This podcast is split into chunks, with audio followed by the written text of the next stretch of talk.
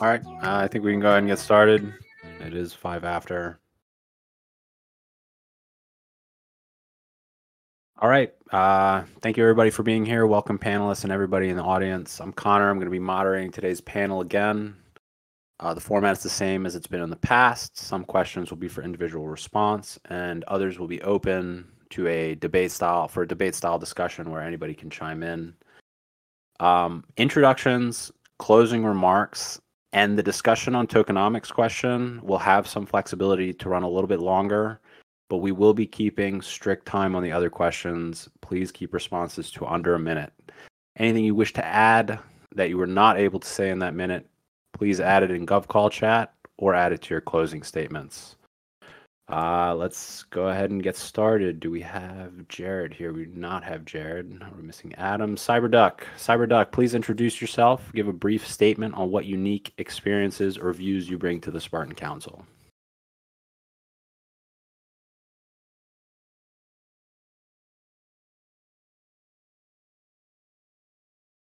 Do we have Cyberduck here?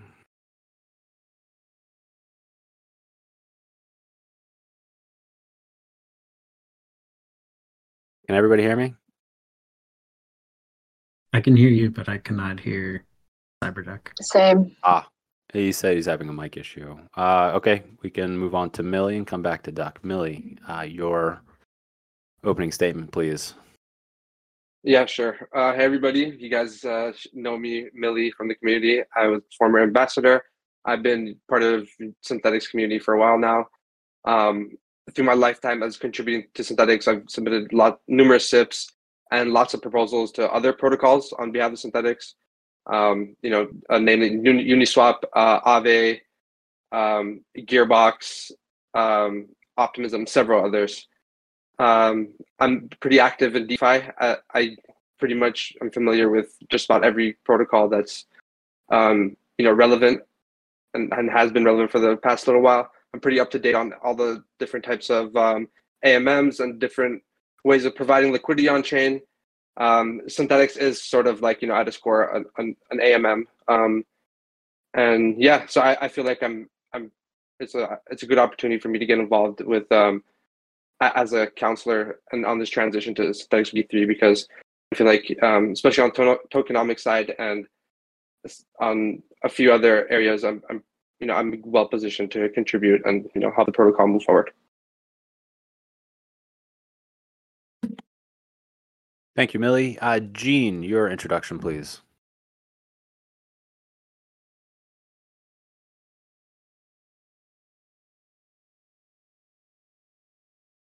Uh, do we have audio for Gene? Ah, there we go.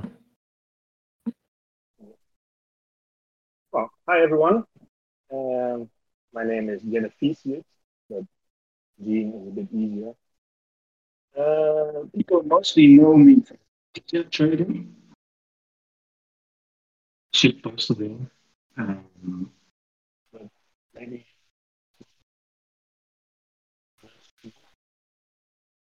Uh, Gene, we're having a hard time hearing you. Uh, you having mic issues? Just not coming through clear. What is not coming clear? Is, is, is anybody else hearing that? Uh, I Yeah, I think it's same. a connection connection issue, not mic issue. At least that's what it sounds like to me. Um,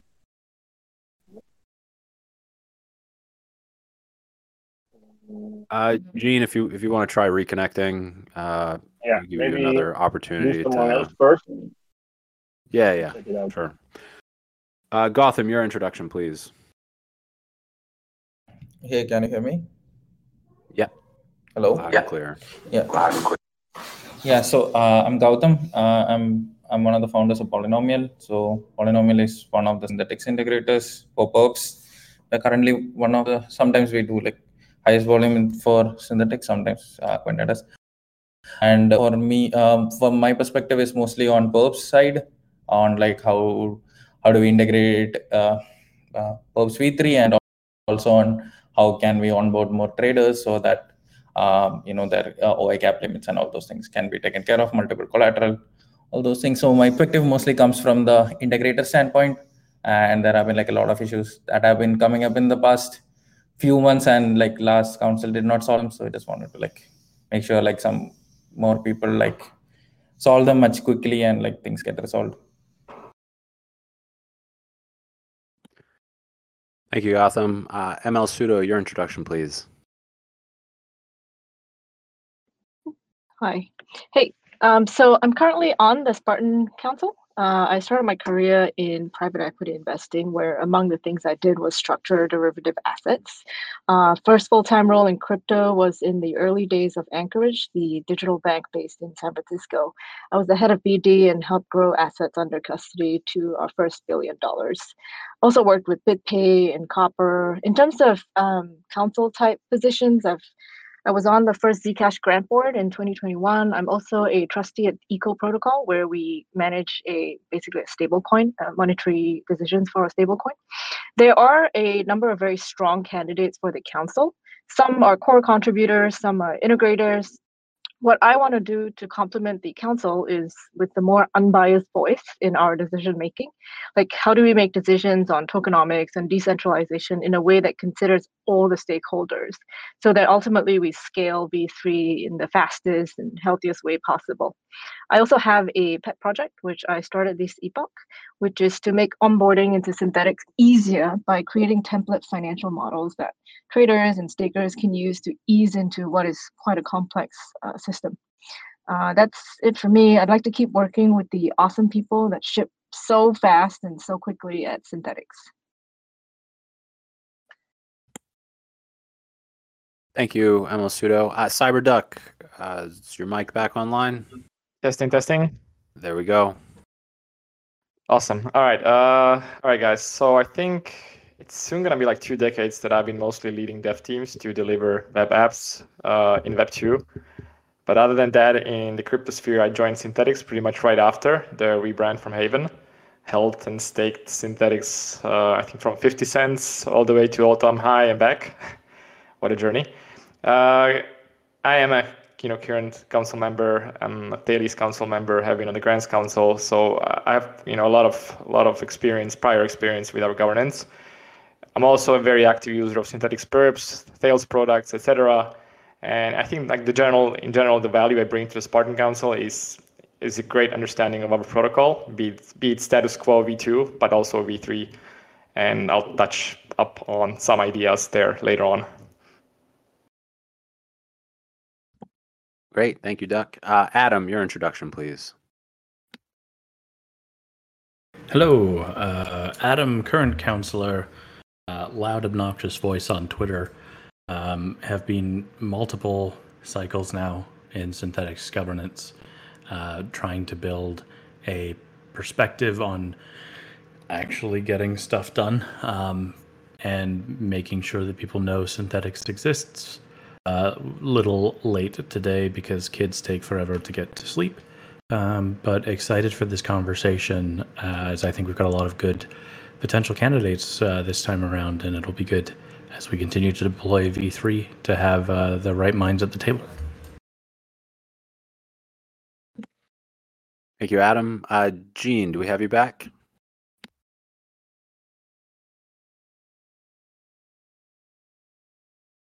Is it working better now? Oh, yes, that's much better. Great. Great, great, great. Let's see. Um, yeah, I was. Well, I'll start over from the beginning. Uh, I'm mostly known in uh, degen trading, uh, but lately I've been engaging a lot in governance channels. And to be honest, I've been very unhappy with the progress in the last one or two epochs. I think very little gets done, and that has frustrated me a lot as a pretty large staker at the moment. And you know, it's always easy to be very critical from the sidelines. So that's why I've decided to run myself and hopefully break some of that apathy that has slipped into the councils, in my opinion. Uh, I've been a power user of DeFi. I've been here from the very beginning. Uh, I've invested in all the ICOs except synthetics. Uh, I've had some governance experience in uh, projects like Yearn and Pickle Finance. Uh, I consider myself a pretty smart guy. I can be very critical. I can be very vocal, and I think that's something that's really needed in the council right now to you know lay some fire at the boots of the councillors and you know getting things done. Uh, that's my prime motivation to to run this epoch well, I can hope I can add some value, and that we can, you know, move forward to lay the foundation for V3 because it has to happen now. It had to had happened already, but it hasn't. But we have to do it now. That's basically it. Thank you very much, Gene. Burt, your introduction, please. Hey guys, how's everybody doing? Um, my name is Burt. Um, I'm sure most of you know me at least a little bit, um, but if you don't know me, I am uh, currently working on the marketing and product side uh, with Kwenta. Um, I'm a, now a longtime SNX staker. Um, it's it seems like I've I've been here forever with you all, and uh, I I want to um, well, I'm currently on the council, and I would like to take another crack at the council because I think there are some uh, fairly important things in the pipeline coming with the release of V3 Perps, and we really need uh, somebody who has a perspective, uh, kind of from uh, as a trader, um, which is primarily kind of how I got into Synthetix and Kwenta and all this stuff uh, in the first place. Is that I'm a very active trader. Um, I've uh, at this point, you know, done uh, nine figure, yeah, nine figures of volume on uh, Synthetix perps. I love the product, and I just want to see us be the dominant uh, liquidity layer of um, decentralized derivatives. So that's really my goal here. Um, I know there are a lot of kind of open questions as we move into V3, like how we uh, want to scale this project uh, well uh, kind of maintaining the value of SNX collateral, um, how we're able to work with uh, our increasing, hopefully increasing list of integrators um, and keep them happy while um, also directing, um, you know, value at the Synthetix token. So I think all of these, uh, all of these questions, I hope to help answer. I've been engaging in a little bit of the discussion. Um, and I'd like to make this a, a very productive epoch, hopefully, for trying to figure out how we can scale this into the ultimate, the dominant DeFi perps uh, and DeFi derivatives layer. Um, so that's kind of my goal for the Epoch. Thank you, Burt. Uh, Troy, your introduction, please. Uh, hey, everyone. I'm Troy. I'm a CC um, on the Synthetix team. I'm working on uh, data and analytics infrastructure right now and kind of working on other uh, tooling for like interacting with the contracts, monitoring the contracts, um, and like improving our ability to kind of like capture data and do like great analysis, like understand um, what's going on with the protocol. Uh, prior to working at Synthetix, I was working at Kwenta uh, for about a year. I held a few different, I wore a bunch of different hats, uh, doing kind of like data and uh, front end work, starting with perps v1 and perps v2 um, implementing like all the front end stuff there as well as a bunch of the other kind of um, surrounding tooling and analysis and data things around there. Um, and prior to working in crypto i held a few different uh, roles doing like analytics and data science uh, for both kind of like product growth and uh, as well as some like consulting work um, I've got experience doing this kind of like A/B testing, like driving product decisions using data, like understanding your users and growth, uh, like like using that stuff to to influence growth, which I think is especially uh, important for uh, this transition to V3 and kind of like opening up uh, the number of markets and, and ways that people can can use uh, Synthetix, like understanding who who is using it and and how. Um, so that's that's one thing that I that I hope to uh, to bring to the council, and then the other um, is that like I have this kind of unique uh, experience of being both working for an integrator and uh, working directly on the protocol itself. Um, there's a lot of questions, I think, uh, about kind of like incentives and and how uh, how Synthetix will kind of work with its integrators, and and I think this kind of uh, experience will be helpful in those conversations as well. So thank you. Thank you, Troy and Jackson. Your introduction, please. Um, yeah, hey guys, I'm Jackson here. Um, so I've been on council um, for since I think uh, December this uh, year, uh, well last year, and uh, have previously been a, a core contributor uh, for Synthetix.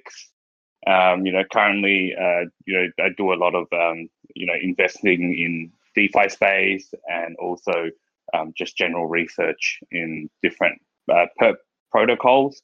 Um, it's kind of like the interest for uh, myself, and uh, so yeah, I've been been across a lot of the products uh, that Synthetix um, has, and I think the most interesting one at the moment that um, for us is obviously uh, V3 and also um, the Perps protocol, which is generating the uh, largest, you know, the amount, most amount of fees, um, and I think uh, with with what what's coming up, I think you know, obviously, uh, Gene's uh, point coming across, uh, you know, that things are going slow uh, to V3 because there's a big transition at the moment, um, going from V2 to you know the new system, and there's a lot of um, things that still needs to be uh, kind of like worked out. You know, things like um, uh, SNX or uh, being uh, other other collateral, non non SNX collateral, is, is something that's um, I think quite um, important to work out uh, sooner um, in this upcoming epoch. And also, I think another area where you know we will see a lot of uh, improvements in the protocol would be uh, how how do we onboard allow people to onboard onto uh, trading on on the perps market. You know, people who are just not on optimism. Um, as as we see, um, you know, the L2 different L2s um, kind of like heat up um, and compete. You know, with like things like base being really popular now. Uh, you've got Mantle. Um, yeah, so how, how can Synthetix capture that really um, in the next six months? Um, yeah, that's the brief intro about myself. Thank you, Jackson. Uh, all right, moving on to the next question. Just before you do, reminder to everybody, responses under a minute, please.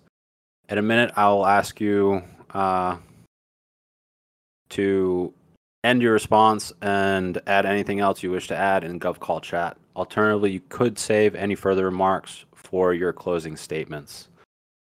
Question two What is your long term vision for Synthetix? and how will being a member of the Spartan Council fulfill that vision? Millie, we'll hear from you first on this question. Um, yeah, sure. So, um, my long term vision for Synthetix is essentially, I think it was the original vision um, like the original vision for Synthetix was uh, infinite liquidity, but I feel like it wasn't really that. It just we called it that. The real vision, because liquidity technically, like you know, it's not infinite, and um, like just in, by laws of physics, right? It's it's capped. It's it's finite. But what is infinite is ex- expressivity, and the protocol has gone through this trajectory of like being very opinionated, like so opinionated where you know you could made you could made very like you could use like very primitive financial instruments. Um like you know you used to have the inversions and like those were like you know very difficult to trade and use. And then we the protocol adapted and now what it has is like something that's you know quite well and it and it prices the risk of being a counterparty to um, different traders expressivity quite well. So i feel like the protocol has you know grown a lot and it's become infinite like a lot more expressive than it was when we, you know the original Synthetix, and I feel like it's going to uh, continue. Uh, thank you, Millie. Uh, that's the end yeah, of the I minute. Wanted... Yeah. Okay. Go ahead. Yeah, Adam, we'll hear from you next on this question, please. Millie, go ahead and add anything you had to add in GovCall chat. Yeah, my long-term vision for Synthetix has remained consistent. It's this B2B or protocol to protocol kind of approach where the aim should be to build a modular layer of liquidity that any protocol can integrate with. And I've always framed this uh, as the WordPress of liquidity, or as uh, you know, some have said that's too outdated and went with the Shopify of liquidity. Uh, but the goal here should be that we're making tools that allow any DeFi system to be bootstrapped permissionlessly uh, on top of Synthetix, where we're taking care of component uh, and making it as simple, straightforward, and permissionless as possible so that we can be that core unifying liquidity layer across protocols, protocol types, chains, wherever you want to deploy uh, a new DeFi system on the back end, you're tapping in to Synthetix.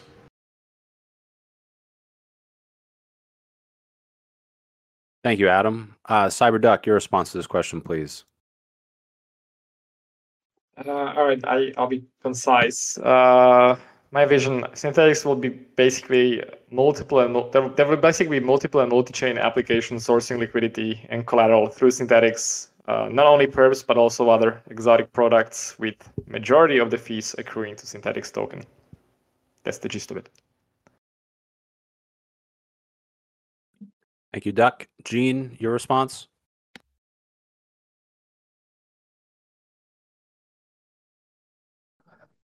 Um, simply add Synthetix to a blockchain, integrate oracles, and instantly create a thriving DeFi ecosystem with mature on-chain governments. We empowering entire ecosystem that operate with resilience and censorship resistance. This is a quote I stole, but I think this very much describes how Synthetix v3 should be in the future. Uh, a plug and play system of Lego, Lego, Lego blocks, you know, where you can deploy on any EVM chain your project and have it ready to go. Uh, well, that's that's the end vision. Uh, but there are a lot of holes, and those need to be closed. One of the biggest is the next token. Uh, the future of the next token is very uncertain, and has always played a very important role in the system. But how his role is going to be in V3 is very unclear. Uh, so I see the token as, as still playing a crucial role, still having a very strong. Thank you, uh, Thank you Gene. That's that's the end of the minute. We are going to feed through. Gene, thank you. We will be getting to a tokenomics discussion later. Thank you very much. Uh, Jackson, your response to this question, please. Um, yeah, so I think long-term vision is where we can actually see um, Synthetix as the go-to platform with integrators and um, being able to trade uh, on on any. So um, I think there's this whole push to, you know, not just the liquidity um, on uh, optimism. So um, traders can have their uh, you know favorite. Uh, you know whether it's USDC or USDT, and you know provide that really good trader experience uh, for anyone to just deposit margin and trade um, on on Synthetix perps. I think there's also that a goal of in the next month, uh, in the next few months, uh, to actually be um, be able to use uh, for, for for LPs who don't actually want to just have SNX, but also accrue fees. So you know, there's that vision to be able to grow Synthetix above uh, you know, the current TVL it has.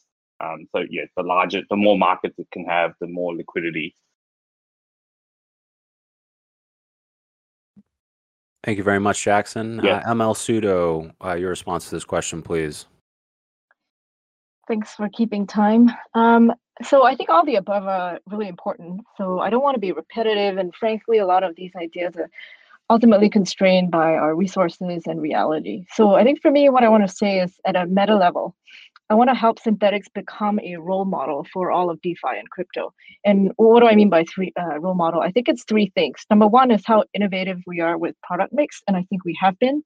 Uh, number two, how financially sustainable our protocol is.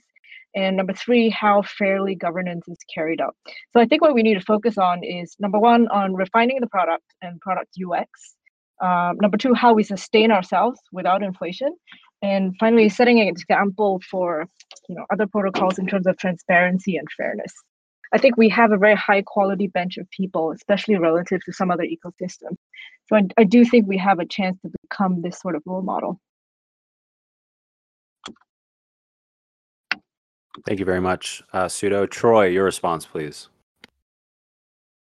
Uh, yeah. So my, I hope my vision doesn't uh, stress someone like Caleb out, but like you know, my vision is that Synthetix would have uh, sort of like more integrations that can even be uh, actively managed by the team. Like this, this new architecture allows for for such like wide um, scaling that I'd be really excited to just like not even be able to uh, keep up with with uh, stuff being um, deployed on Synthetix. and it's a pretty lofty vision, but I think it's achievable as long as the um, structure and like incentives are in place um, to do this. And I think like V3 is is the right time to do this, where we can hear from like the integrators who have who have built things in the past and the people who are planning to build things in the future. There's a lot of excitement in the community right now, and just like understand what they need in order to kind of thrive and build this framework that helps people achieve that. So um yeah i have some i have some experience um being on the other side like i mentioned uh and and also um i'm working on on uh, v3 and some of the markets that we're building now so so i hope to use um, some of that kind of experience to help Thank- future integrators Thank you, Troy. Uh, Burt, your response to this question, please. Yeah, so um, uh, I agree with a lot of what uh, has already been said about scaling uh, Synthetix to be a, uh, a kind of a plug and play solution that a lot of people on different chains can use for their own projects.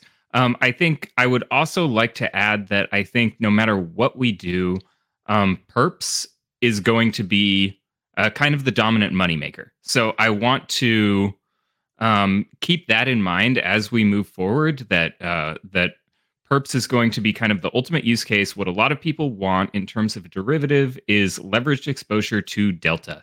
And so if we make sure to get the perps experience um, as as wonderful as possible from both the trader and the integrator side, um, I think that's really going to be the secret to scaling. And I think we can uh, scale this to doing, you know, not just one billion in volume, but tens of billions. Um, well, the entire decentralized perp space, I expect to be doing uh, eventually uh, hundreds of billions in daily volume. I mean, that's what we saw from centralized exchanges during the last bull run. There's a lot of, uh, you know, it, it's going to take some time for us to reach that point, but um, I, I think we should really keep in mind that this thing can grow. We are not stuck here. Um, so that's you, that's Burt. my perspective. Thank you, Burt. Gautham, uh, your response to this question, please.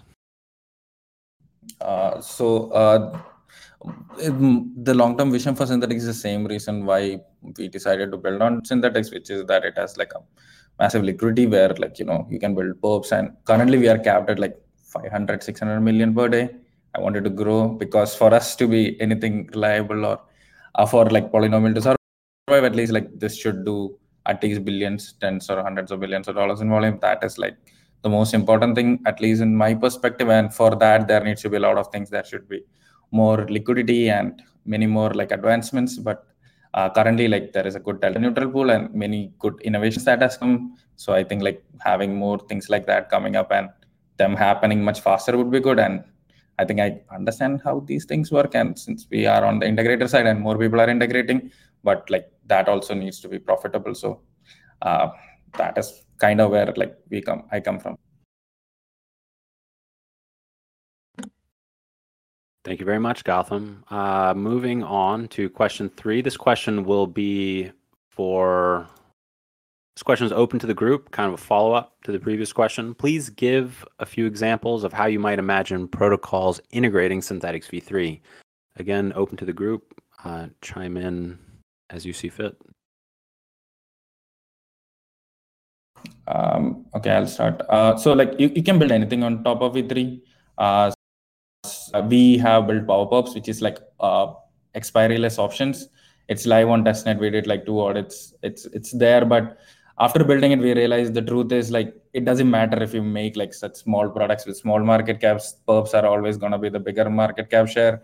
You can build a product which will have like uh, 10 million or 20 million in volume daily, but like you would rather go after the bigger fish, which is perps at the moment. So like you can build anything, and we have built also perps if anybody wants to try and just send it to you.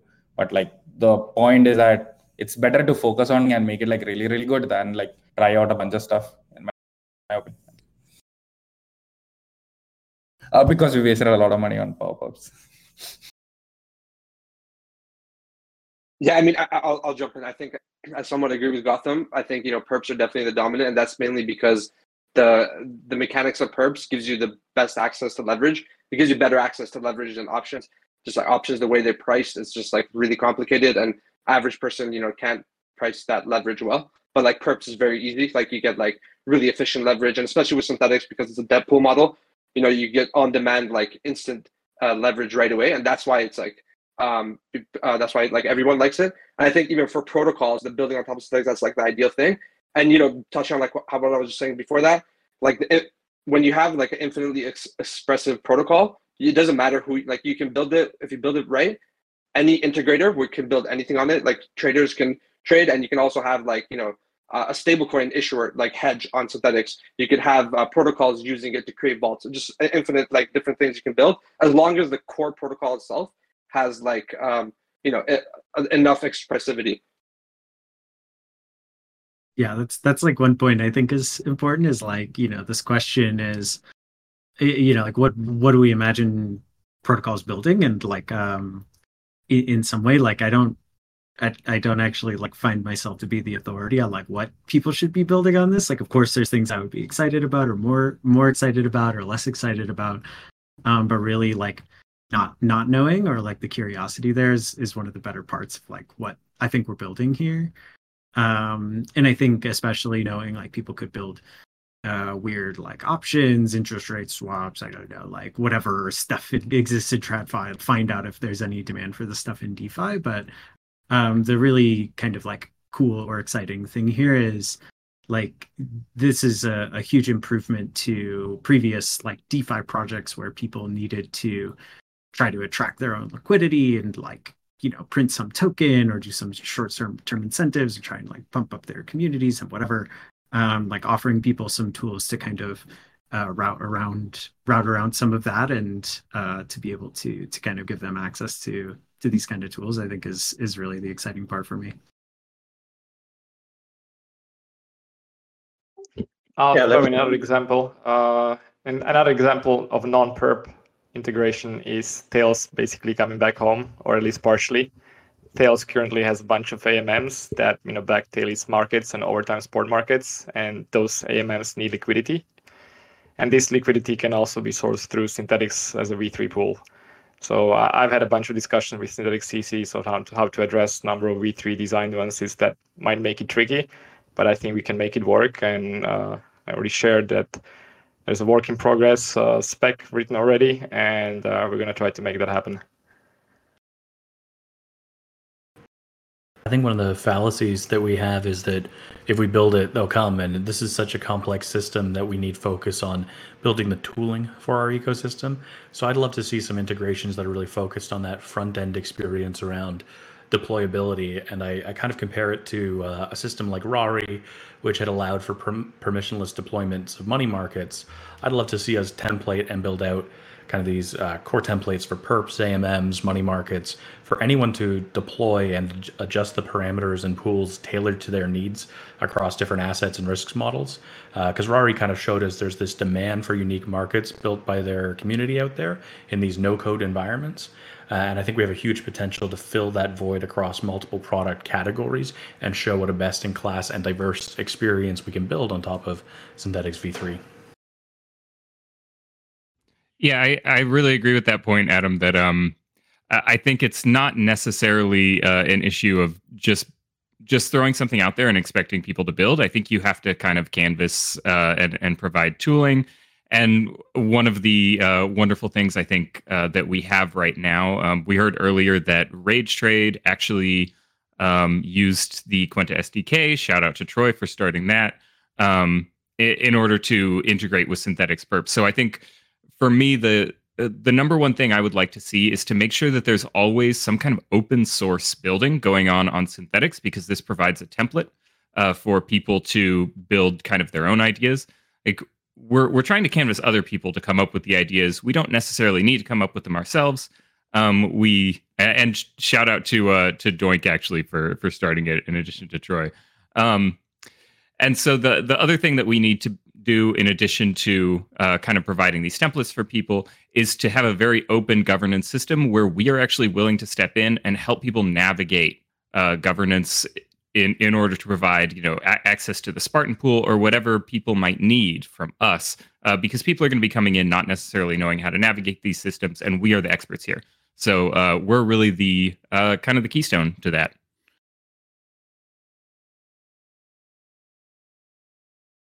So we were basically handed something on a silver platter uh, a while ago. It will be built on perps, of course, but I think uh, the de- Delta neutral stablecoins could be a very good use case for Synthetix. And uh, basically came to us asking if it was possible to build on us. And I think that's really something we should really give attention. I haven't heard anything about it lately, uh, mainly because they are waiting for V3 to be completed. But that's something I'm really excited for as something to widen the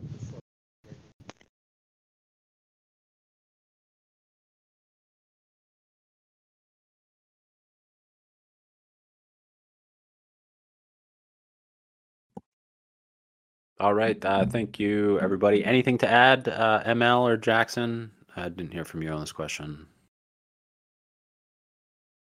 Uh, yeah, I think this uh, this question is well explored by many of the integrators that are running for the council and I certainly hope that some of them, many of them, make it on the council because we need the insider view on what's difficult for them to onboard or grow within our ecosystem. Um, I, I, think there's a there's quite an interesting uh, you know integrator coming along. You know, you know Infinex uh, as well would be really uh, exciting for the protocol. You know, that trader experience. Um, you know, mobile friendly, um, being able to access just the um, especially in V3, I think different markets, uh, more exotic markets that I the current V2 version doesn't have an appetite to uh, be able to uh, list, um, and also uh, being able to create markets that um, potentially could, with with a with the right uh, feeds and the right markets, um, we could have uh, other assets that are like you know representing real world assets. Um, um, yeah, things like those. I think those are quite interesting for integrators um, in the future um, that things that we can't support right now. Yeah, more forex markets and higher leverage. All right. Thank you, Jackson, and everybody else for your response to that question. This next question will be for individual response. And we will be starting with Jackson. When does Synthetix stop inflationary rewards and should it stop? Um, this is quite an interesting question um, in that so inflation has been gradually uh, you know been reduced um, as the incentives that we need um, and i think we would have to look at you know setting in uh, through a sip uh, once uh, fee revenue the fees um, from the exchange or trading activity is uh, a certain level where staking becomes um, attractive um, enough and uh, for what it is, then we can actually uh, look at stopping the inflationary rewards. Um, so, and potentially even looking at a buyback, uh, doing buybacks and um, you know burning uh, SNX actually is something that we could look at as well. Um, once we reach above a threshold of uh, fees, so uh, we can take the portion of that fees and even you know look at you know reducing the capping out. You know, there's, there's the talks of like uh, let's like 300 million SNX in circulation. So um, that would be something to explore. Um, you know, currently uh, the ah. fees already are monthly. Thank you, Jackson. We we yeah. do have to move on. Thank you, please. Thank uh, you. Burt, uh, your response to this question, please. Yeah, so my response to uh, when we should stop inflationary rewards is that we don't necessarily ever need to stop inflationary rewards. Um, and I know a lot of people will probably wince at that, but inflation is fairly low Um, I think a lot of people just have kind of PTSD from when we were in hyperinflationary conditions, and that was definitely, uh, I don't think the best uh, the the best move for us, right? Um, so we're we're currently just waiting for that overhang to fall off. But I don't think inflation is a particularly um, uh, a particular threat to us right now. I think if anything, what we want to do is keep in mind that this could be a very powerful incentive as we move into V3 if we would like to uh, incentivize various staker behavior other than uh, or LP behavior other than just uh, staking as we're doing now, and we can just keep it low and and use it um, when there's a reason to use it. Um, but yeah, I don't think there's really any pressure to go to complete zero. I think we just need to not go back to hyperinflation, and that is probably the best uh, the best move. Thank you, Burt. Uh, ML, your response, please. Great. I was hoping I would go next. um, so yeah, I, I love what Burt said about inflation. It doesn't need to go to zero. Uh, we just don't. We, we just need to be very careful. It doesn't go back to hyperinflation.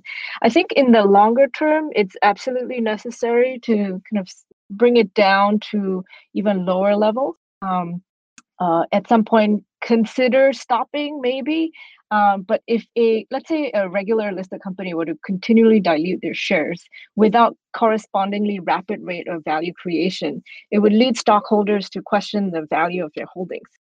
Um, so I think it's important to keep thinking about it, but it's very risky to halt inflation and launch a new version, new tokenomics at the same time.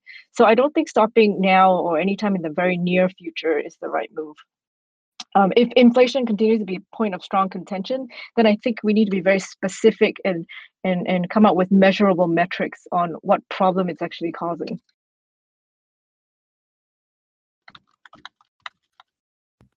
Thank you very much, ML. Uh, Millie, your response to this question, please. Yeah, I mean, I think I agree with my colleagues a, a, a bit on this, but I think part of the reason that inflation is an issue is the way it's being inflated. We're giving out like we're sort of overinflating too right now, like it's misspending because inflation is sort of this escrowed SNX. And so the market discounts that escrowed SNX, but we're still inflating that supply. That supply is going on to the market and they're minting against it, but it's sort of like discounted heavily because it's one year lockup. So I think we need to for sure be done with one year lockup escrow stuff because that's completely killed composability for the protocol. Um, so it might have worked in the first years, but now we need to do away with it. And once we do away with it, I think you get very effective current like um you know bang for your buck on your inflation. Um, so I think really, and, and I don't even want to call it inflation. I want to call it emissions because it's more like emissions, and it's sort of like what you use to incentivize a certain behavior on chain. And so like ETH has emissions, Bitcoin has emissions. You need to have certain emissions to sustain a certain amount of um, to have the protocol be at a sustainable level. And I think realistically, um, if you just you know create the mechanism so that it, it, people don't discount the inflation. It's used very effectively. You can have very, very, very little emissions, and you know get the turnout and the results that you want. Um, but yeah, I think you know, uh, at, at, the end of the day, emissions are part of blockchain systems. They have to be. Millie, thank you very much. Uh, Troy, your response to this question, please. Yeah, I, I agree. Um, I think a lot with what uh, like Burt and and ML Sudo said. Um, I think you know, like uh, gov- governance like basically uses um, inflation right now to like incentivize good behavior, like good staking behavior. Um, I think it would be hard to to advocate for like shutting it off entirely since we don't really know like what the outcome of of any of that would be. And kind of like Burt said, like I kind of just think that's a little bit of like a red herring at this point. Like we're just we're just kind of missing the point, which is that um, I think we have I think we have bigger questions on what to do with the the uh, tokenomics this epoch, and so like I'm not uh, really sure that we should be um, like this is the dial we should be turning. And my intuition is that as like fees increase, that um, inflation will have a smaller impact on stakers' behavior, anyways. Uh, hopefully, and and so that like kind of reduces the the amount of uh, like what's necessary for us to do here um, compared to to kind of like the previous sort of super hyper inflationary um, tokenomics. Thank you, Troy. Uh, Gene, your response to this question, please. Uh, if you are a well-behaved staker and keep up your your the right C ratio and you claim all the time, you know you're not getting diluted at all. So I'm not really agreeing with the point that inflation leads to dilution because it doesn't. It does if you are not a right a good staker, but that's you know step up your game and be a better staker. I think the stakers need to be rewarded for their good behavior. So shutting off inflation altogether is never a good idea in my opinion.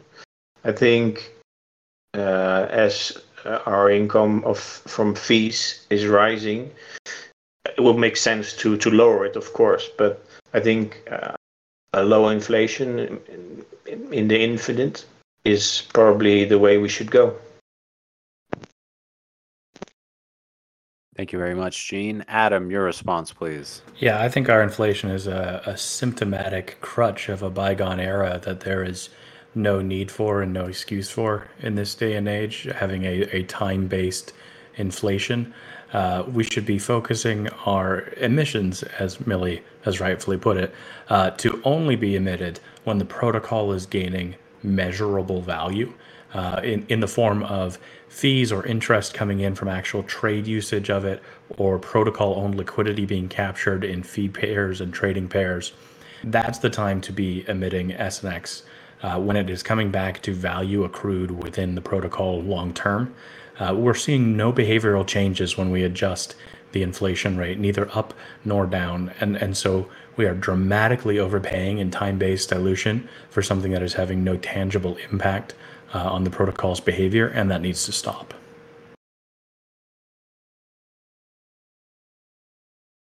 Thank you, Adam. CyberDuck, your response, please. Uh, all right. Inflation does not have to stop. While I'm not against non-inflationary tokens and their appeal, low inflation does go incentivize staking over here, which is a behavior we do want to encourage. On the other side, you can have inflation and buybacks running parallel. At Thales, for example, uh, there's a buyback and burn mechanism that's on track to burn 4% of Thales supply in a year right now despite having inflation from treasury that's higher than that burn rate and that incentivizes certain behavior as well in, v, in v3 we could also potentially be looking to have pool differentiated inflation to bootstrap liquidity in certain pools and markets. That's maybe something worth the discussion. But the overall inflation if you know has a certain goal to achieve is not a bad thing. Obviously i'm not happy with uh, super high inflation keep it low but only if it makes sense to incentivize certain behavior thank you duck uh, and Gautham your response please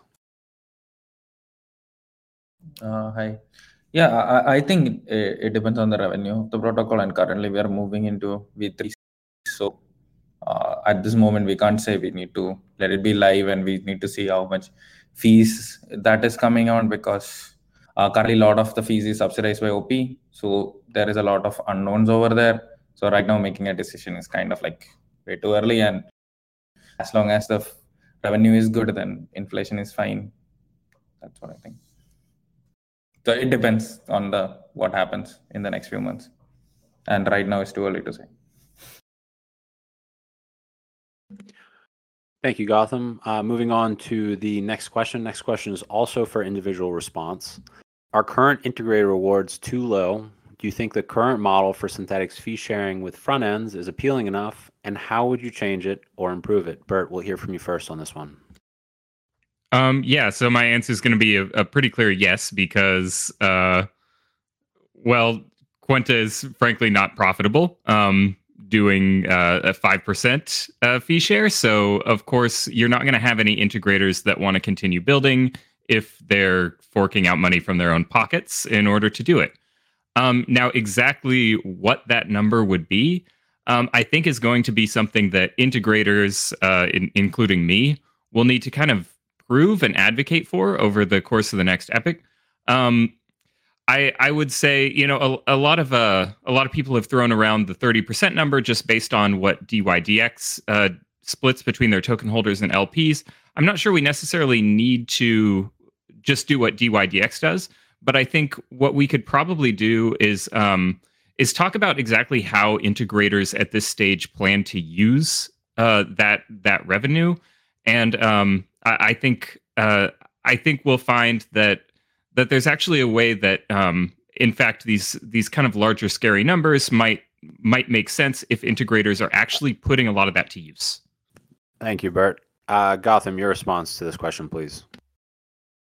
Um, waiting for this for a long time. Yeah, so I, I think there should be uh, higher. Uh, so like it's currently the ways like you make ten percent fees, and the more performant you become, like you get worse. Like you end up getting like five percent of the fees. And if you look at it, like uh, only Kwenta and Polynomial has survived as the integrator over the last few months. It's because we both spent a massive amount of OP, and Kwenta uh, spends their own token to get the tra- uh, to trade on the platform as well. And it is more like uh, for every uh, last week i think it was like 150k from Synthetix op and like we gave like 40 30 or some, something like that. So essentially it's it's like uh, we are like spending much much more than the fees we got because last month we got like 20 30k or something as snx and the worst thing is that money doesn't even come on time. It comes like one month late. It's like really like weird in the whole mechanism. So it should be firstly on chain so that like, it just happens automatically and secondly it should be a much uh, either like it can be like you know the market share is very big and the volume and everything is like quite high so that it is like uh, balanced out or like uh, the reward should Thank be you. higher i think Thank like you. 20 30 Thank you, Gautham. We do have to move on. Uh, Jackson, your response to this question, please. Um, I think current integrator rewards feedback uh, has been uh, on the low side. Um, with uh, V3, we're exploring uh, ability for integrators to add on a fee um, on top of uh, you know what the the fees are required to compensate um, you know LPs. Um, and we're open, I think, to exploring just uh, higher fee share amounts um, to make it also sustainable. And I think, uh, as we've seen, uh, you know, Kwenta and other integrators, um it doesn't have to be an uh, exclu- exclusive uh, relationship just to support Synthetix. Um, uh, so they could have their trading platform, you know, provide service to other models. Um, but I think there's also something to worth exploring in the future is uh, having uh, SNX give, uh, used as incentive for integrators and having them use that and stake and earn fees through that as well. So they're kind of like a more more or less like a like a JV kind of thing where they're owning a a, a share of SNX that then um, earns them a, a upside as well when trading volume um, fees increase. Thank you very much, Jackson. Adam, your response to this question, please.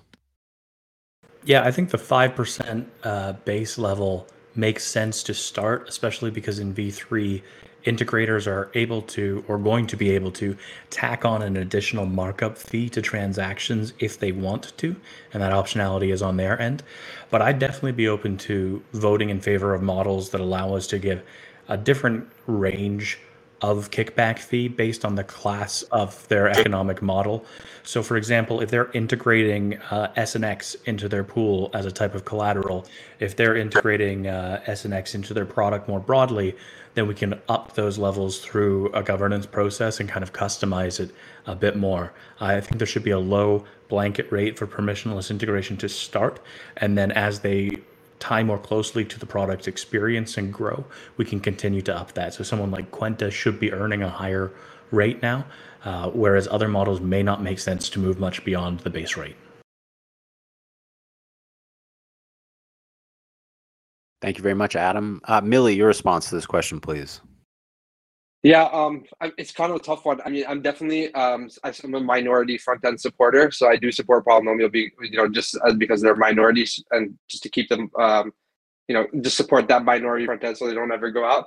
And I sort of think that you know we should be um, like at least sympathetic to uh, like you know some of this uh, the concerns raised by Burt and um, Gautham because obviously they're the integrators, and if they're saying that they're not getting paid enough, then there's something to that. Um, but there is a reason that if like you felt like not getting enough, uh, there's a reason for that. It's because the model wasn't proven. You know, sometimes uh, you know, Perps V2 is still kind of new, and it wasn't empirical that like LPs will be profitable, especially since they weren't in the past. And you know, that's been a huge problem. Like the fees were specifically there to secure the LPs, you know, positions and make sure that they're not going insolvent. And so they were a very like important fee purpose for them. And so, you know, I think now that we're getting some imperial data that LPs are profitable, we could, you know, begin exploring alternative ways to ensuring that, you know, the front ends are compensated adequately. And in the meantime, I'm also open to like you know, um, as Adam mentioned, like or and Jackson is giving um, in terms of like directing emissions to front ends as well for you know to subsidize them for now. But I think for for the most part, if there's empirical data LPs are profitable, then I think from there we draw like a good analysis as to how much fees we could divert to them Millie. extra. Thank you. Thank you, Millie. Uh, Cyberduck, your response to this question, please. Uh, yeah, so the fees certainly appear to be low as suggested by you know both Burt and Gautham. Uh, well, I don't want to suggest any specific model right now. There's a lot to discuss. Uh, an increase is definitely warranted, and I'd be I would be very happy if if the integrators themselves come forward with a proposal of you know what will work for them, and then we can discuss. Uh, but yeah, that's the gist of it for me. Uh, thank you, Duck. Uh, ML, your response, please. Yeah, I'm not highly qualified to answer this question because I don't have personal experience working at or negotiating with the integrators. However, it does seem to be an issue that is increasingly becoming quite acute. And I think it will be even more so when we start to promote V3. So, obviously, for the next epoch, this is something we need to methodically explore. To Duck's suggestion, perhaps proposals from integrators would be one way forward. But from a first principle standpoint, there should be kind of a a market driven approach what do integrators get from some of our competitors and b a bottoms up calculation of what's reasonable right we, we don't want to kind of overextend ourselves um, because it's hard to retract later so i think the answer should be somewhere in between these points Uh, thank you, ML. Uh, Troy, your response to this question, please. Yeah, I think um yeah, I agree with what a lot of people have said, which is just that the the re- the current reward I think is too low. Stakers are currently benefiting from outsourcing things like community management, customer support, acquisition, like marketing, infrastructure development, all of this stuff um, that these teams are doing, and so like they they do like deserve uh, a cut for that because they're they're generating fees for for stakers but um kind of kind of back to like you know incentives uh or or, like um uh you know the current current incentives. Like I, I think the best situation here is one that actually grows the pie like adds more new people sort of like Burt is saying now like we need to do acquisition in this way and grow the pie instead of um, giving giving integrators sort of like a cut of fees which they could use to sort of just uh, sort of like vampire attack each other's communities. I, th- I think that wouldn't really benefit um, anyone in those communities or in the Synthetix community. Um, so I'm open to to proposals which which can uh, sort of solve for that and, and make sure that we're adding sort of new Thank people you. to the Thank you, Troy. system. Sorry, any, anything else you have to add? Uh, please put it in GovCall chat. Gene, uh, we'll hear from you last on this question.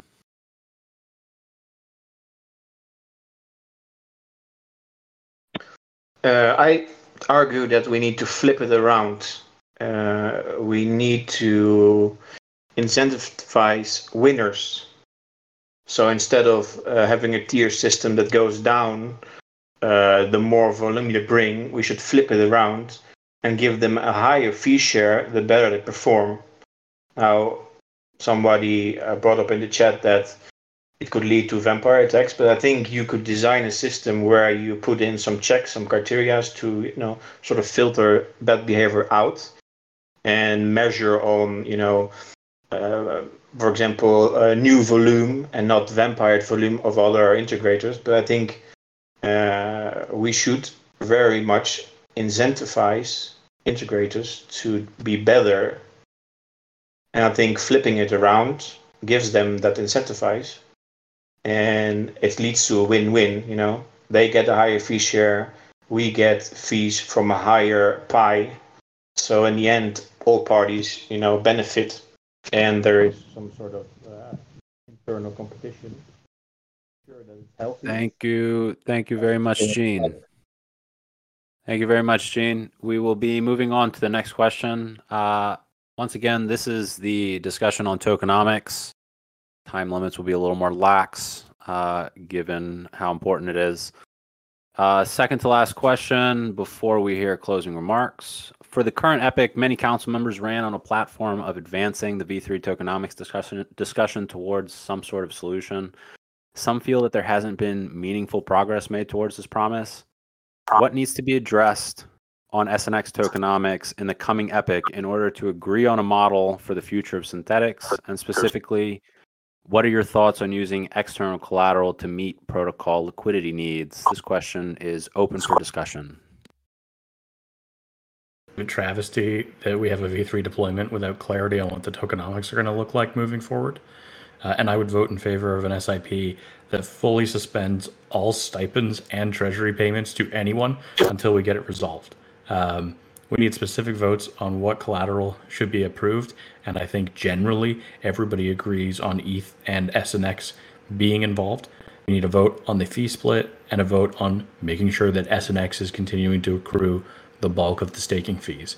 There are a lot of complexities that people continue to advocate for and we get lost in the weeds, but I think 90% of this community agrees on those core tenants and those can easily be passed in three separate votes and added to later on.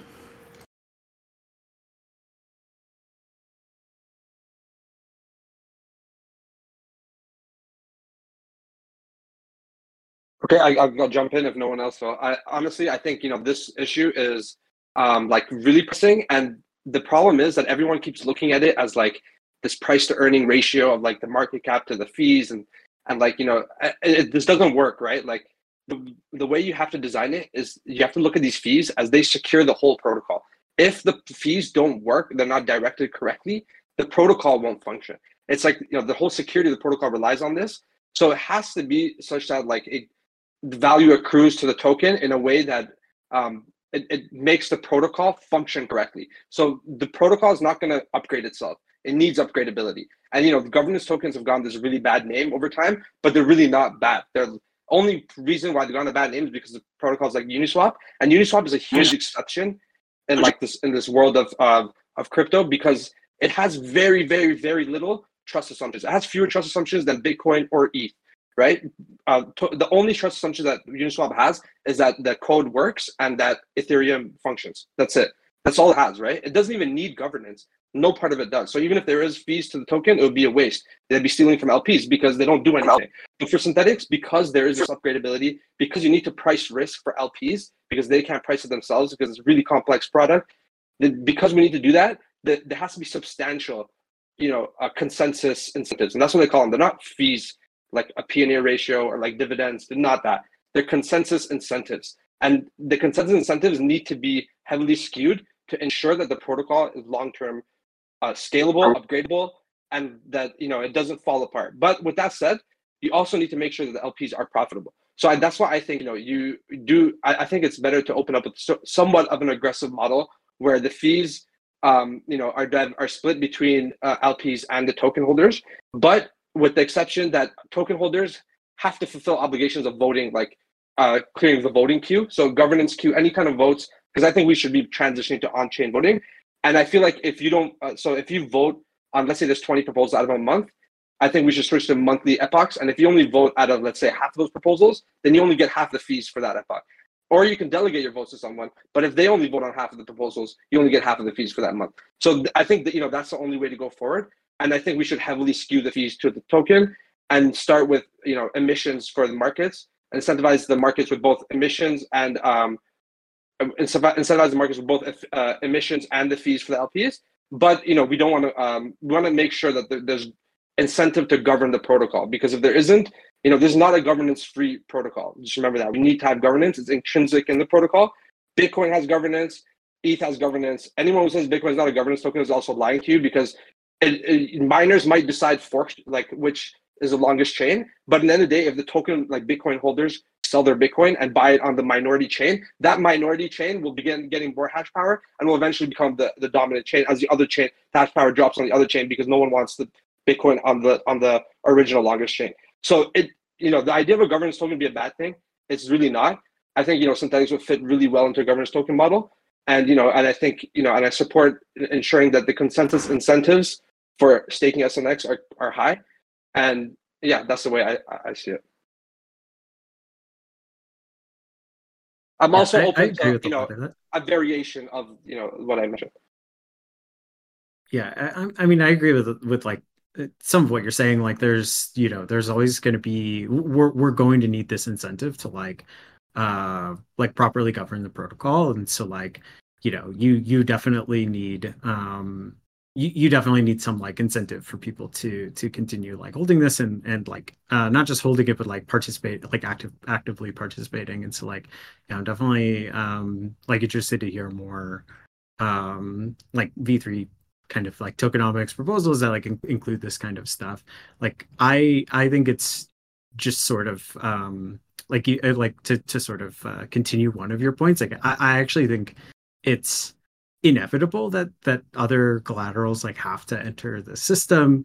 Um i think just like um you know like th- there's almost no situation where where we we wouldn't do it. And if we don't do it uh, properly or like proactively uh we'll we'll probably do it on our back foot um for for many reasons. Like if somebody sees this thing and uh, decides to do something similar and like you know if there's a lot of value in in scaling using external collateral. So um you know i'd be i'd be like scared for that future. That's why like i you know i agree with i agree with million. I agree with adam's point that like this is this is really um uh really kind of like critical point. And and like i think this council like absolutely has to figure this out instead of sort of like um kicking kicking the can anymore especially with the with the launch of this um you know upcoming Connor, I, I'd love to jump in with a, a recommendation, not to derail you, but I would love to get all the candidates on the record with more clarity in this conversation and propose three questions that are simple yes, no, or one word answer questions of should ETH be collateral, should SNX be collateral, and should SNX stakers get greater than 50% of the rewards? Um, I, I'd love to hear anybody who wants to answer those three questions.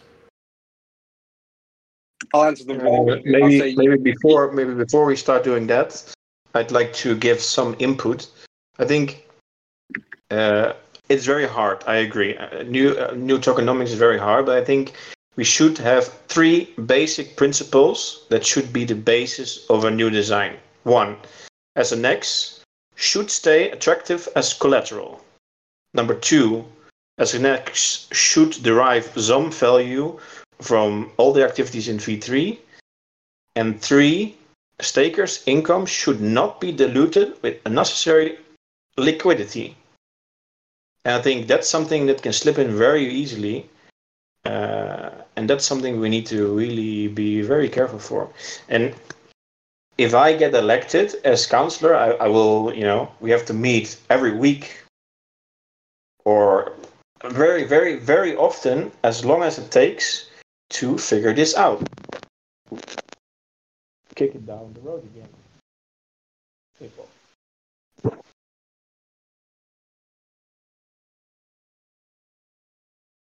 Uh, Um, I'm gonna jump in here. Um, Hello. You're coming Yeah, through. ML, Yeah, go ahead. you- yeah, ML, go ahead. Sorry, I think I'm having some internet issues. Um, so I agree with Adam. Been ideal for tokenomics to be ready at the same time as V3 being ready, but we have been working on V3 and we're still at the very start. So we have this next epoch to determine V3 economics. I mean, the current SC should have pushed for resolution and we really haven't. So I'm not sure we have the moral right to be annoyed at the state of affairs. I, at the same time, I do think we still have time in this next epoch to to resolve everything. I just wanted to to say that because I, I don't I think it'd be unfair to say that to, to imply that um been been uh, unconscionably slow on that.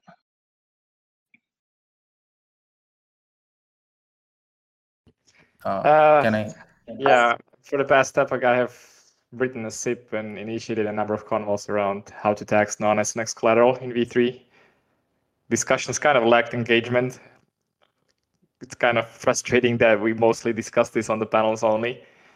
Uh, but all right, that's that. That's the past. Uh, suppose we're not in a rush to get that solved. So what does it take? Yeah, so here's yeah, my so what take. Here's my take. Uh, uh, just first my take. Uh, majority of the value accrual should absolutely always flow back to SNX. We we can enable non-SNX collateral in, in V3 even at zero fee share to it in delta neutral markets. Maybe being able to leverage collateral at no fee uh, may be sufficient incentive for you know many to deposit and delegate that collateral. But of course, if not, having a clear incentive system in place for that non-SNX collateral that we can control is obviously desired.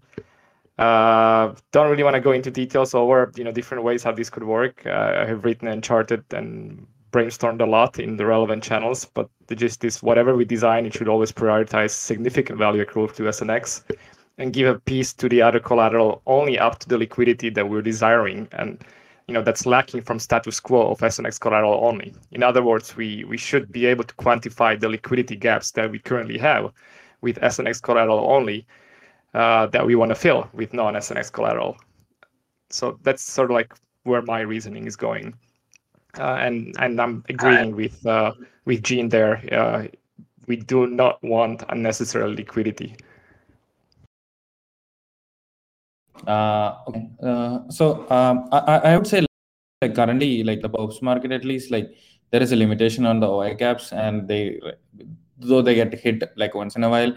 I think when bull market comes it will be hit uh, much much more often and that will be like a limiting factor for scalability and if the pro- if the protocol wants to do 10 billions of volume per day then there should be higher oi caps. And for higher oi caps we need more liquidity. It can be done many way. One is increasing price of snx to $100 and having a very very large debt pool.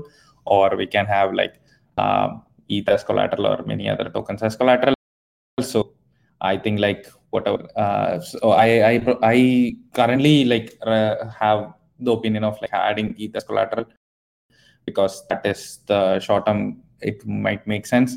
And uh, like if uh, for example if you want to have let's say a 100 billion daily volume what you need is a debt pool of at least 40 billion. And for that snx market cap should be that much higher. So adding more collateral is long term beneficial in my opinion. And i do agree with like giving snx takers more rewards over like just ETH, ETH collaterals because they are basically like uh, staking ETH and like borrowing debt, and the debt is just decreasing. So there will be like a lot of demand for it, even if you don't give like that much APY on top of it.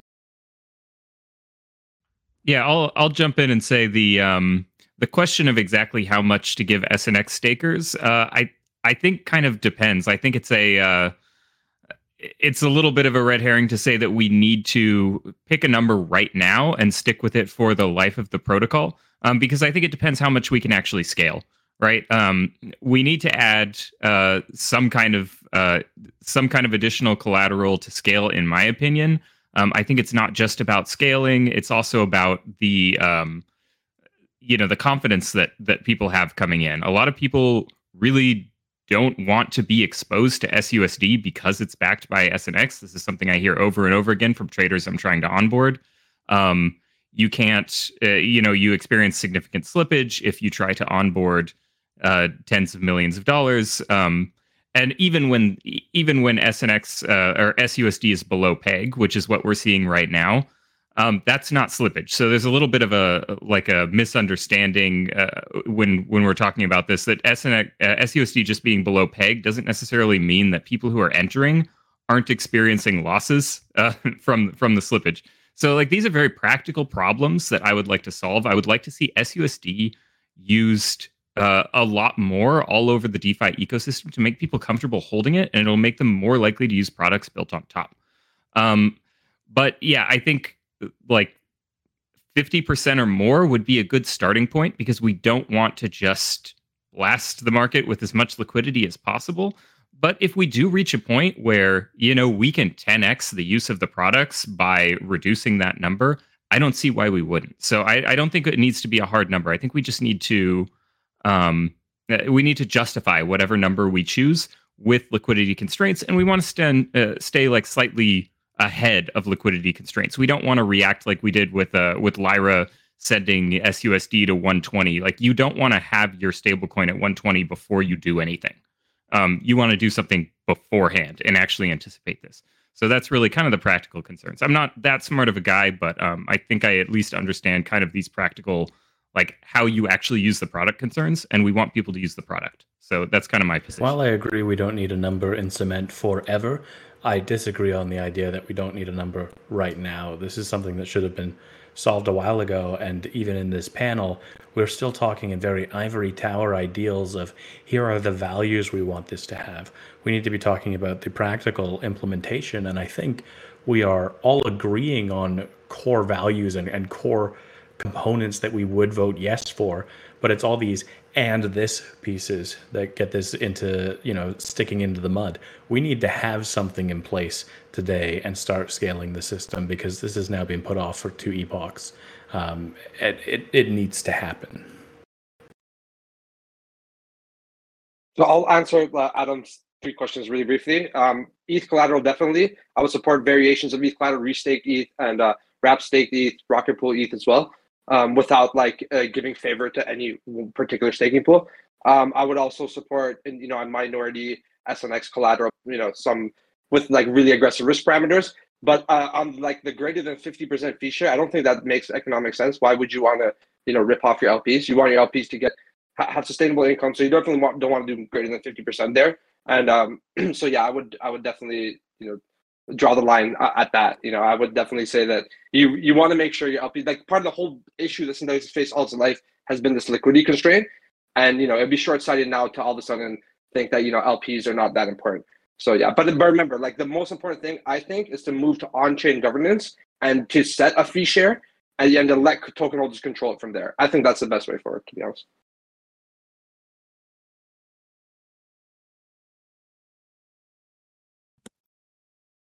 All right, uh, Jackson, we didn't we didn't hear from you. Do you have anything to add yeah, on um, this? Uh... Yeah, actually, yeah, had some thoughts on this as well. That um, I think we want to. so to answer Adam's questions, uh, I think ETH is collateral, yes, um, because obviously, um, as Burt has raised, um, people's views is that traders um, they would prefer you know more liquid uh, collateral in in the case backing the system um, and backing the um, SUSD stablecoin. Um, so I think opening up ETH as a collateral overall would bring on more uh, interest and capture more attention across the whole. Um, you know, anyone with Ethereum would be like, okay, now Synthetix has Ethereum as a collateral. Um, just the attention capture you can um, achieve from that um, is magnitude. It's worth um, having that kind of uh, ETH collateral. And I then I also think um, another thing that we, we should be exploring as well, other than just um, you know, what's a 50% fee goes to uh, external collateral, but I think we really should look at um, in traditional uh, finance, we have a lot of things where uh, there are tranches. Uh, tranching is a really big thing. Um, I think I want to push this in the next epoch um, that we should go and look at a model where, um, as an LP or collateral, you have SNX and let's say uh, other collateral, but um, any P&L losses um, would, uh, based on different risk appetite of uh, uh, you know LPs, we can have uh, SNX take more of a fee, but any P&L would also be apportioned to the SNX uh, stakers, for example. So I think having different tranches of um, kind of like risk would be an interesting product as well. Um, so not just a flat, oh, X 50% goes to uh, ETH collateral or SNX. But I think by having something like this, we can still have the majority of uh, fees captured by SNX, but backed by other collateral. So kind of like a mix. So I, I would say different tranches would be something um, I would want to push um, for V3 in this epoch. Thank you very much, Jackson, and everyone for your responses. Anyone have anything to add on tokenomics before we move on to closing remarks? All right. Thank you. We've reached the end of the questions, and now it's time to hear closing remarks from each candidate. Millie will hear your closing remarks first. Sure. Um, so I just want to bring up something that hasn't been brought up.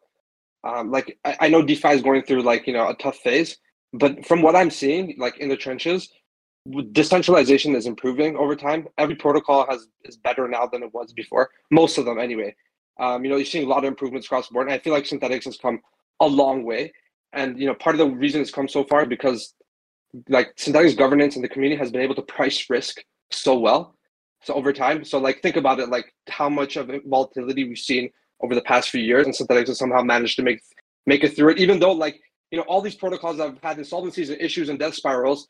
Nobody, everyone would have thought Synthetix would have one just because of the endogenous collateral and like sort of that mechanism of you know minting against SN- SNX. Yet it didn't, right? And that's because the community had really good um, ability to price risk. And so I feel like the protocol in the long term needs to go in that direction and uh, you know continue in that direction. I think the best way to do it is to ensure that you know there's adequate consensus incentives and that means governance, which means I think we should be moving to on-chain governance. I know it's it seems like implausible right now, but there's a huge development recently with LLMs that sort of breaks through this barrier that we have, where you have to be highly technical to make a proposal or to make a SCCP and push it on chain. Like you know, for example, Afif, really smart person, Spreak, really smart person, but they don't know Solidity, right? And so they can't really deploy proposals themselves. But with LLMs, if we can create, and this is very practical right now. I'm not talking about any sort of futuristic things. Right now, we can improve decentralization by creating governance um, helpers and like that are LLM trained, you know, basically even on Chat GPT, and they could essentially know they'll know all of the Synthetix contracts, all of Synthetix documentation, all the literature, and they'll be able to help people in the documents and be able to deploy basic, um, you know, SIPs and SCPs like new markets or new, um, like for free three new markets or for you know SCCPs to change parameters. And so this you know improves the ability to to execute decentralized governance by order of magnitude and you know by several orders of magnitude. And so when you think of it that way the idea that we move to on-chain governance where the token governs the protocol is actually not very difficult. And you know I, I think that's the direction we need to go to where the token holders make these serious decisions where we set a fee you know uh, some sort of fee tier some sort of structure for v3 and then we eventually transition to let token holders make the ultimate decisions on what these things are. And if somebody like a sam in the community who wants to like you know a pool that wants to accumulate like millions of SNX and make decisions. Now they can you know they're empowered to do so because they have like you know these governance helpers that they could you know you know um, make proposals to, to tweak fees to do you know different things and they have the SNX to uh, pass the votes and they're empowered to do it.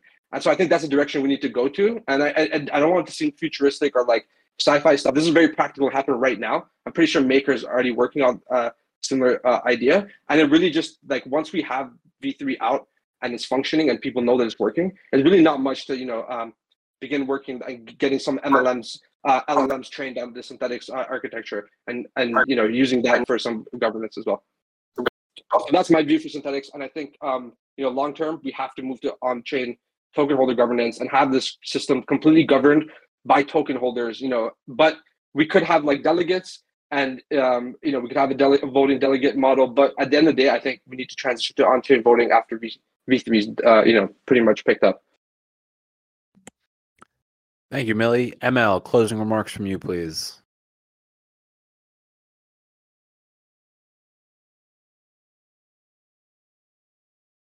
Uh, do we still have ML on the call? Yes, yes, sorry. Um, okay, my closing remarks are going to be a lot shorter um, it's a very, very exciting epoch. I think one that will see the launch of a system that everybody's really proud of, culmination of many years of hard work. Acutely, I think we also need to, I mean, obviously on this call, we need to figure out and hammer down V3 tokenomics and integrator incentives. Um, and I hope to help shepherd it towards achieving all our ambitions. Um, also, P.S. I will be offline from Friday until next Wednesday, which is the last day of voting. So if I'm not on Discord, uh, don't hold that against me. That's all. Thank you, ML. Cyber Cyber Duck, uh, closing remarks from you, please. Uh, love to be in the council again to continue what I'm doing. So specifically focus on helping uh, a couple devs uh, launch the Thales V3 pool, uh, basically a non-perp pool. Let's have something exotic, uh, proof of concept that V3 works, and uh, hopefully, you know, contribute to uh, the continued convos around tokenomics. Hopefully, we finally nail it down and crack it, and you know, launch V3 and have it utilized. Thank you, Duck. Adam, closing uh. My candidacy can be summed up in four simple points this epoch. First, kill inflation unless it's rewarding clear and measurable value for the protocol. Uh, second, kill stipends and treasury spend until we resolve tokenomics and stop talking in Ivory Tower. Uh, third, an SIP for ETH and SNX collateral with over 50% of rewards going to SNX stakers and adjust from there on V3 tokenomics. And number four, I will never vote in favor of any chat GPT code being deployed into production. Well, you wouldn't be able to deploy it into production, but it would be an off-chain governance helper, and, and it's mandatory. To, you'd have to have it. Like it, it- it's, it's mandatory for every protocol going forward. Thank you, Adam. Uh, Burt, closing remarks, please. Yeah. So, um, uh, first, I'm just really glad to see uh, a couple new faces here running for governance. Um, I, I would, I love to see the the turnover here because I like the idea that more community members are participating. Um, I think one of the things that I would like to see, other than what we've discussed, um, it, uh, brought into governance this epoch is a return to a little more of a direct interface with the community. Um, I know in the past we had done uh, public um, public meetings once a week. I, I think if there's reason for private meetings, that's fine. But I think we should have more regular meetings with the community where people can actually come on and talk to us. Um, and I plan to continue much of uh, of how I've approached governance, which is to recognize that maybe I don't know what I'm talking about all the time, but um, but to really go and try to canvas uh, opinions and views um, uh, from from community members and stakeholders, whether that's in Discord or traders or or anybody else. Um, so that's really what I want to see uh, us improve this this epoch is um, more interfacing with the community uh, and and keep pushing toward that forever. Thank you, Burt. Uh, Gene, closing remarks from you, please. Uh, I've heard plenty of good ideas around uh, the the new V3 tokenomics. I'm happy that the discussion is started. I hope it can keep going. Um, I'd almost say that voting for me is like a like a soft protest vote. You know, we were stuck in a rut. We have to get out of it.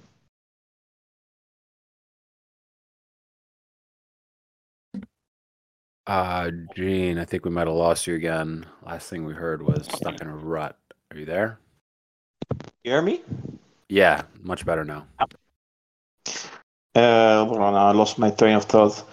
Um, uh, let's see, yeah. If I get elected, I will defend uh, the value proposition of, of, uh, of SNX with my life.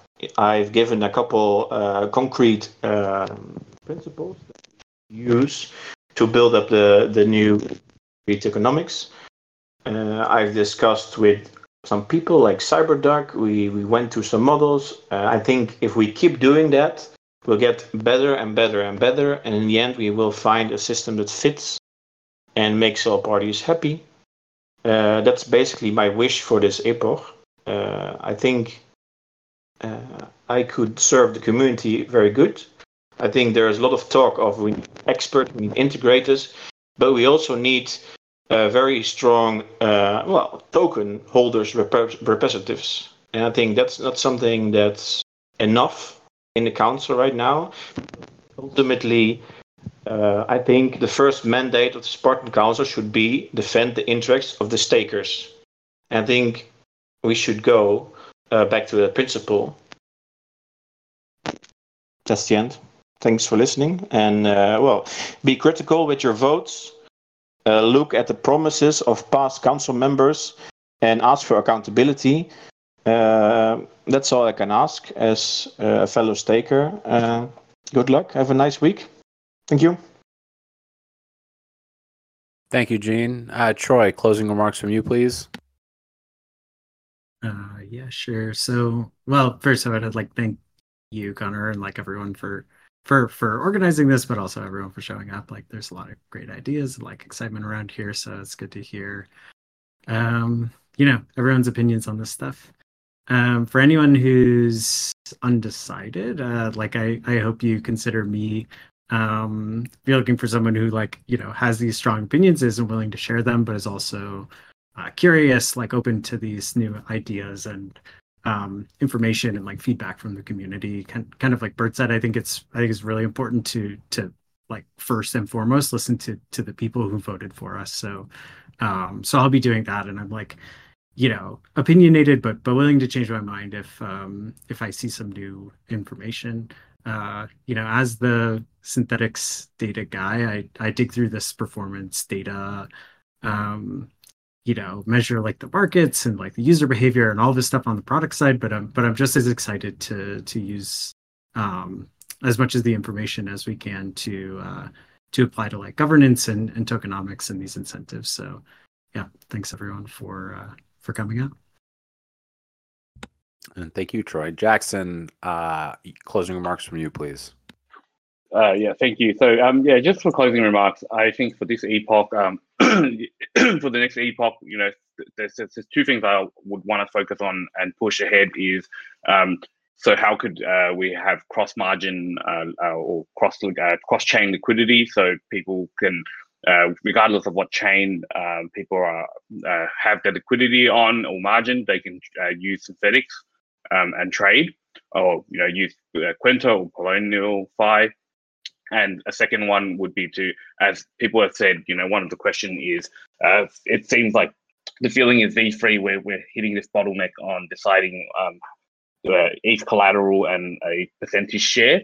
So I think we would want to push that in this epoch as, as well um, to have a find a solution and a product that would fit. Um, you know, where a majority of the fees are still uh, accrued um, to SNX uh, collateral, and also we can have ETH collateral as a another um, you know more more liquid asset backing the um, the, the the perps or the liquidity. And I think those those are the two things that I would really push for in this epoch um, to be resolved. Thanks. Thank, thank you, Jackson. And Gautham, closing remarks from you, please. Yeah, one of the main reasons we uh, decided to be the Spartan Council is because there are very less people, at least on the Spartan Council, who have like skin in the game. They don't have anything to lose if the SIP passes on time or things like that. So a lot of things are like like for example like a lot of times like a lot of concern have been posted many times none of the people in the spartan council cares to respond or even write an sip to solve the problem. And if the plan is to be a platform where like a lot of integrators are there at least the pain point should be addressed. As long as Synthetix is trying to be a liquidity layer and currently it is like i i've i haven't seen like most of them even write an sip last time. And it's kind of like very bad because at least from our perspective like we tell stuff like i don't even know who to talk to. It's a decentralized thing other than core contributors where like which are like non-governance based those things get done. But like anything that is based on governance it's fully like a black box. You have no idea what is happening. None of the people take any responsibility. It is just a nightmare to work with. So i just wanted to be better so that there is some way that integrators can come tell this is a problem so that it gets fixed at least in like a month or something not like it was for hundreds of years and becomes a pain and then just people just leave. If you look at it there have been like five or six perps integrators there is just Kwenta and polynomial surviving. And that's mostly because we've been here for a very long time. And if this culture continues this is not going to work and it's going to screw up the whole thing. And it doesn't matter what is what you know you guys plan to do but like it won't work. So it needs to stop and people more people with skin in the game should be there. And people need to be more serious because a lot of people like depend their lives and jobs on this thing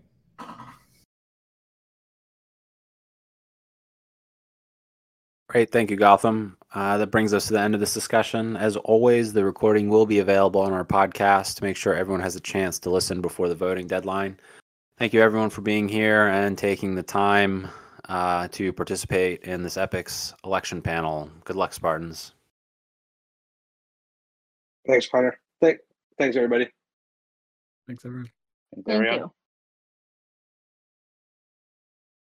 Thanks, guys.